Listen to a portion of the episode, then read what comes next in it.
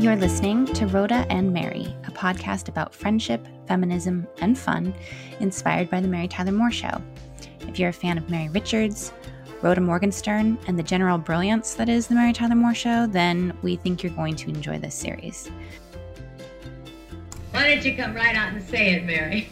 You think I'm a lousy mother. No, I don't, Phyllis. I'll tell you exactly what I think. I think What are you trying to say? I'm trying to think of a nice way to say that I think you're a lousy mother.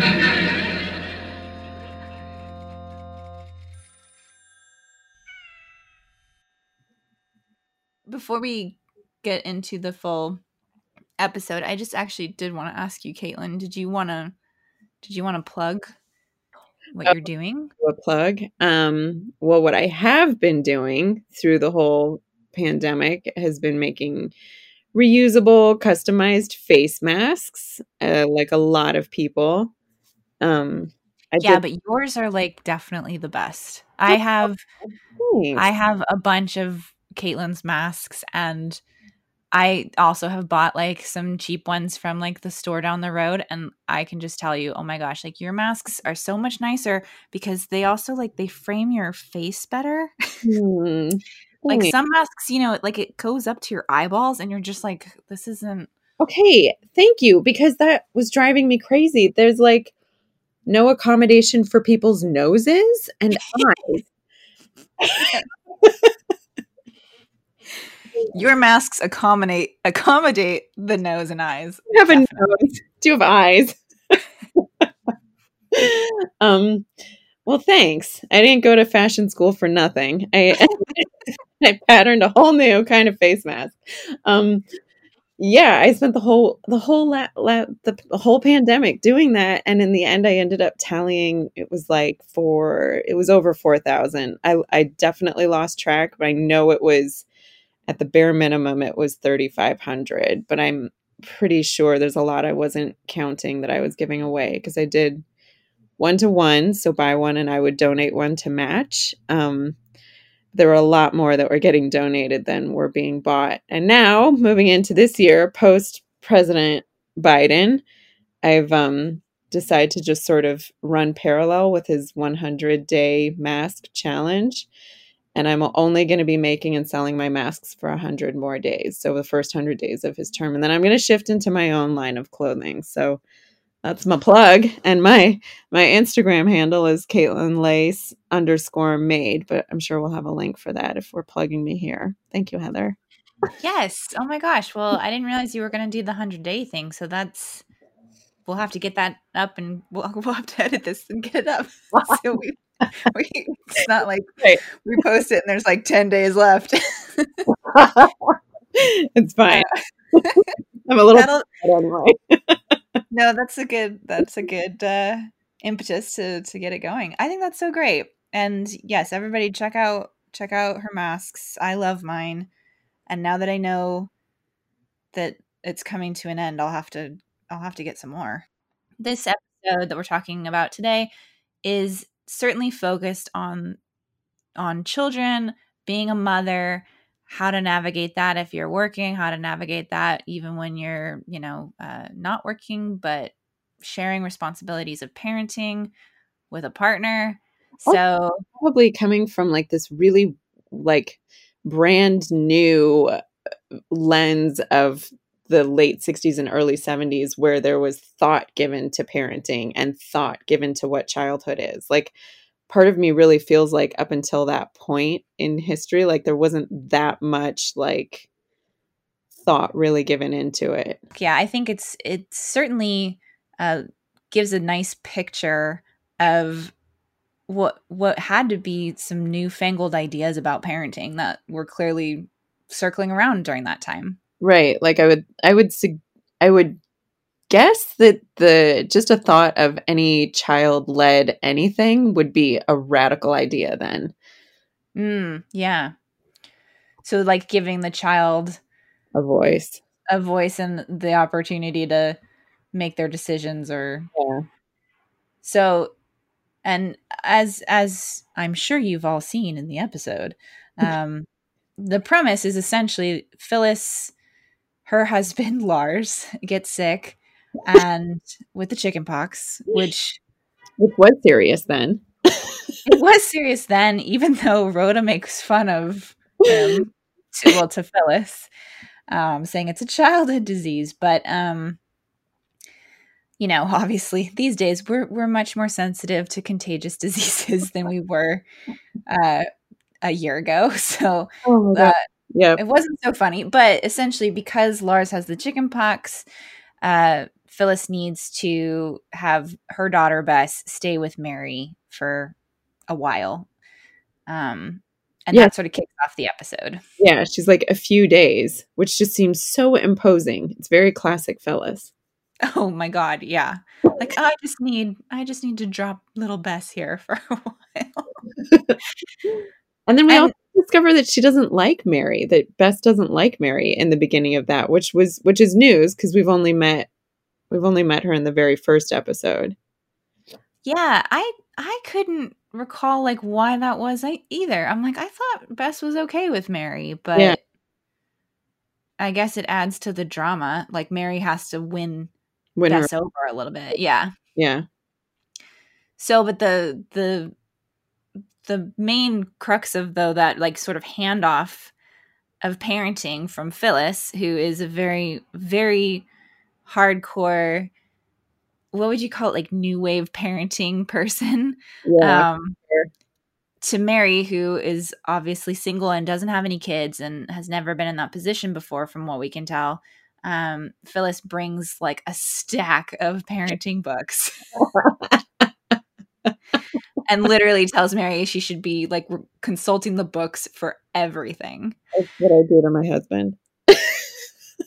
Really? So, do you guys have, did you get parenting books? I mean, or Um, does that not really exist anymore? Because now it's like everybody just goes on. No, it totally exists. And uh there have been a couple that I've read and they really uh I still I still refer back to them because they're so helpful.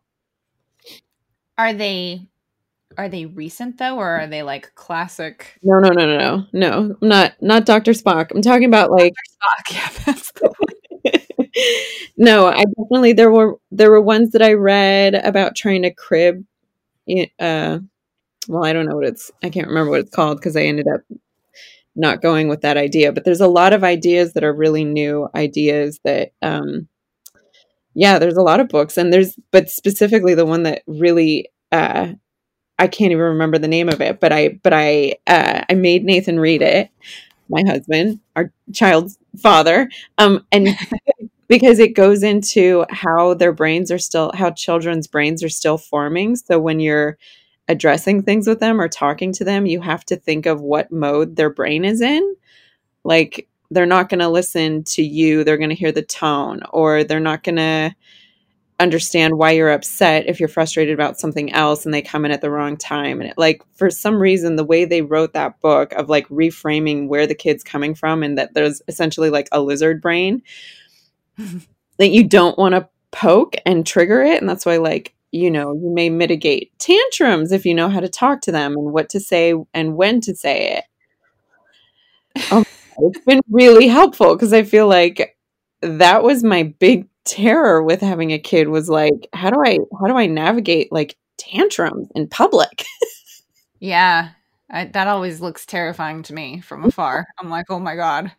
but then after reading the book i was like oh right this is a tiny little human and this is the first time they're going through all of this so yeah there's definitely other i think there's definitely always going to be a place for more research and more education in in kids and their development and being a parent so Yeah.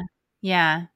No, that's interesting. I was sort of laughing because my mom, there was a period where she kept like referring to that, you know, we all just have lizard brains.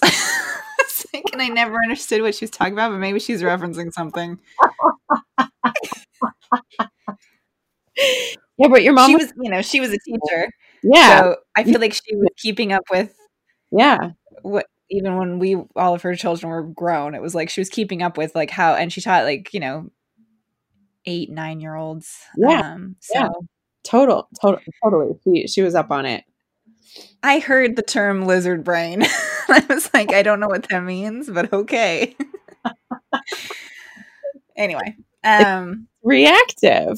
It's not understanding it. It's just reacting to it. I actually think maybe I'm still in the lizard brain phase then, because I certainly, She was too aware. well, I think I I tend to read tone over substance all the time. Yeah, I Um, do. See, this is why we still need research in the in the whole field. We still need stacks of books like Phyllis has. I find this episode to just be strange in a lot of ways.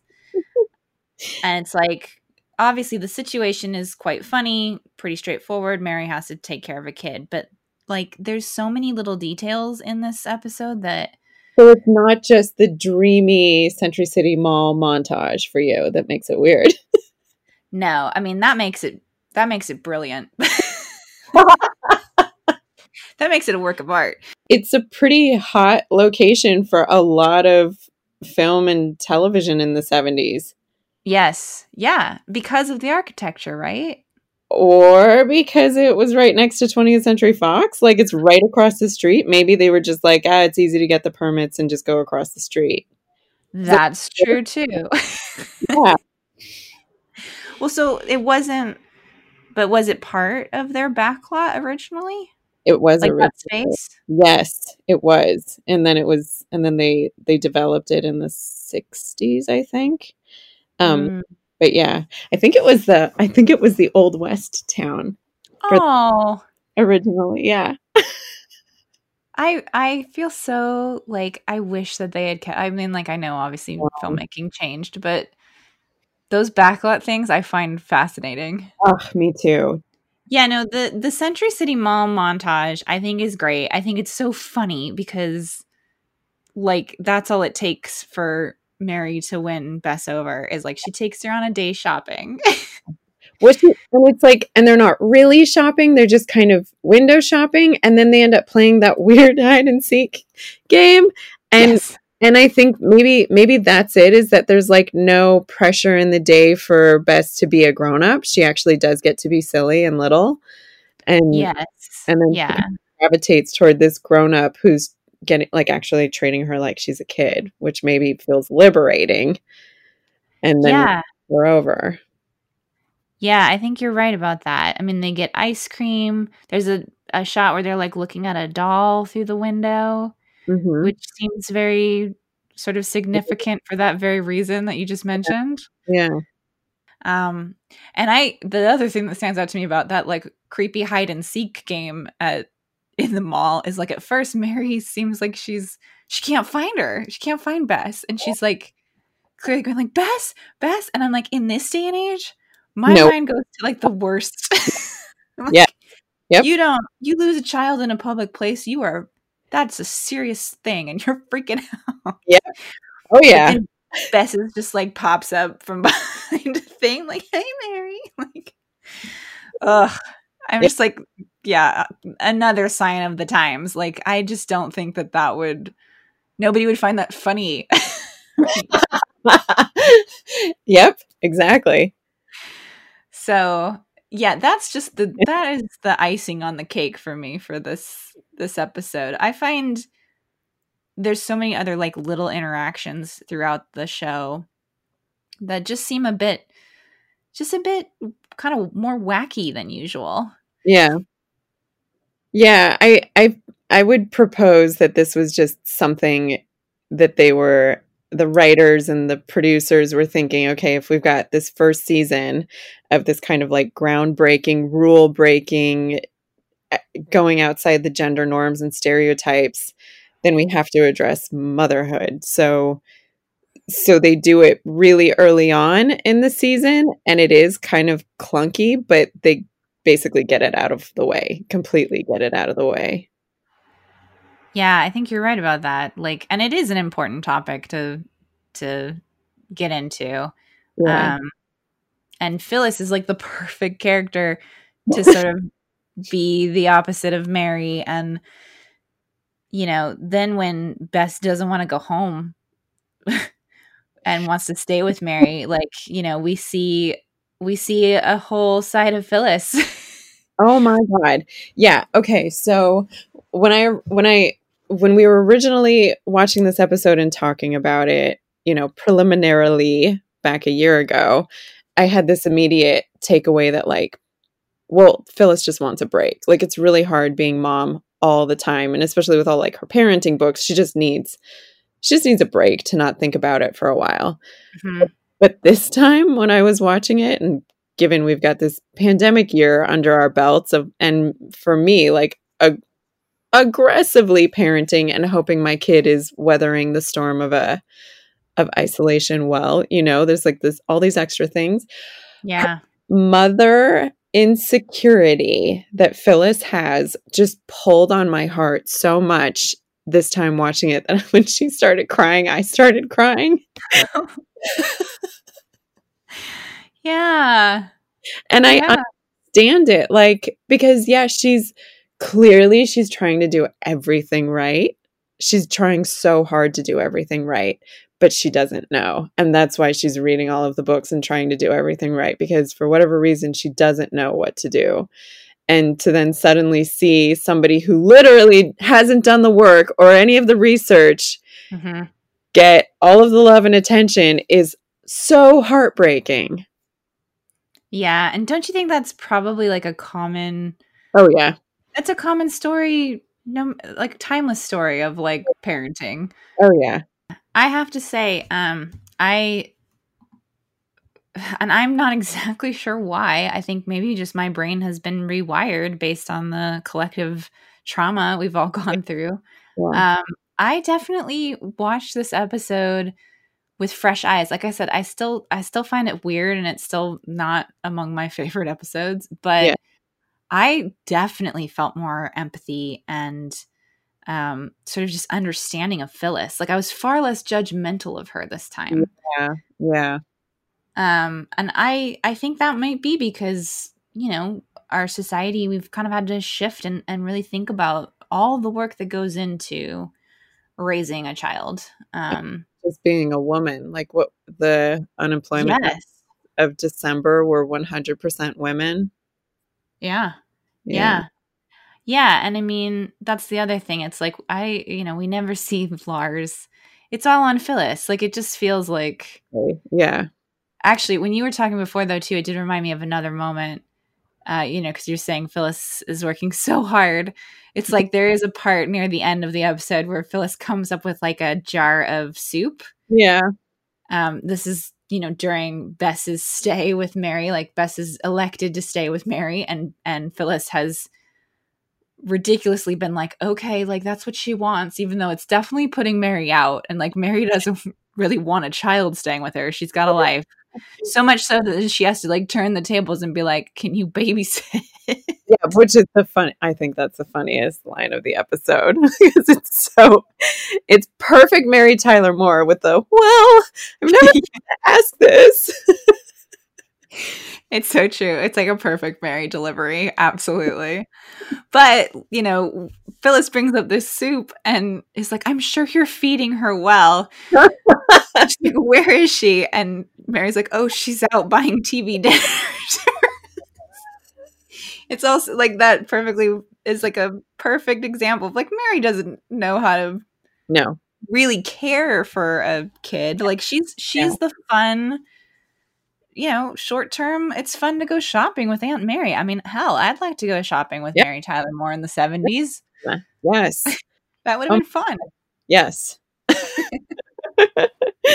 I mean, I feel like this this episode feels more dated than some of the others. Um, like beyond fashion and and style and It's true. Well, we also get to see we get that little glimpse into Phyllis is an artist and has an art studio, and that oh yes, too is very like, oh, this is 1970. and, and what what is she sculpting? She's got like a she's like raking it. Like she's like angry sculpting. probably a bust of a baby Bess that she's mad. She's mad sculpting. Oh, I imagined it was Lars. it is actual poison oak, not uh, not varicella chickenpox. yes, that's we do find out. Turn of events. the big twist of this episode. Ah. Yeah. So I guess like I just want to close with um well, I want to know if there's any random non-mothering moment that you found bizarre in this episode cuz I certainly know what mine is. non-mothering aspect. Okay, yes, I wrote I wrote a couple of these down. Uh I felt like Ted Baxter was extra Florida man and the whole thing about idiot cards was like was so over the top and the horsey it was it was classic but it just felt like god he is so he is so dumb in this episode. But i know we we know that. The cussing lou grant talking about cussing and just really wanting to cuss Yes. Was very weird and the and i think you brought up the rhoda has a line about she's Yes. and needs to borrow money That that's my that was going to be my weird thing. Like Rhoda like out of the blue, Rhoda comes in asking if she can borrow $40 to pay a fine. right And Mary's like, "Oh, it's a traffic fine or something." And she's like, "No, it's for feeding a buffalo." Yeah. Like what is what? that I know. And they like sort of let it hang there for a minute. And then Rhoda explains that she went to the zoo on her lunch break and fed a buffalo. I've also like, I don't think I've ever seen a buffalo in a zoo. But also she specifically fed it what like prune yogurt yes. like, what buffalo's going to eat that? so that's also like such a stamp on the like dieting culture of women Yes. Yeah. She says, she says something like, that buffalo's going to have a nice figure. it's like so out of the blue. Like, it just is like, what? Like, Rhoda has to borrow money for a fine for feeding a buffalo. Anyway, it just I do have to say in this episode we do get the like a very nice arc of Rhoda's uh insecurity with her appearance. Like that's that's a through line in the in the first couple episodes and we see it in this one with she starts with the lotus position thing and then in the end she's got the comment about her like prune yogurt and and having a good figure and it's like They're- yeah, they're weird statements but they like they reinforce that point that she's got the insecurity with her body.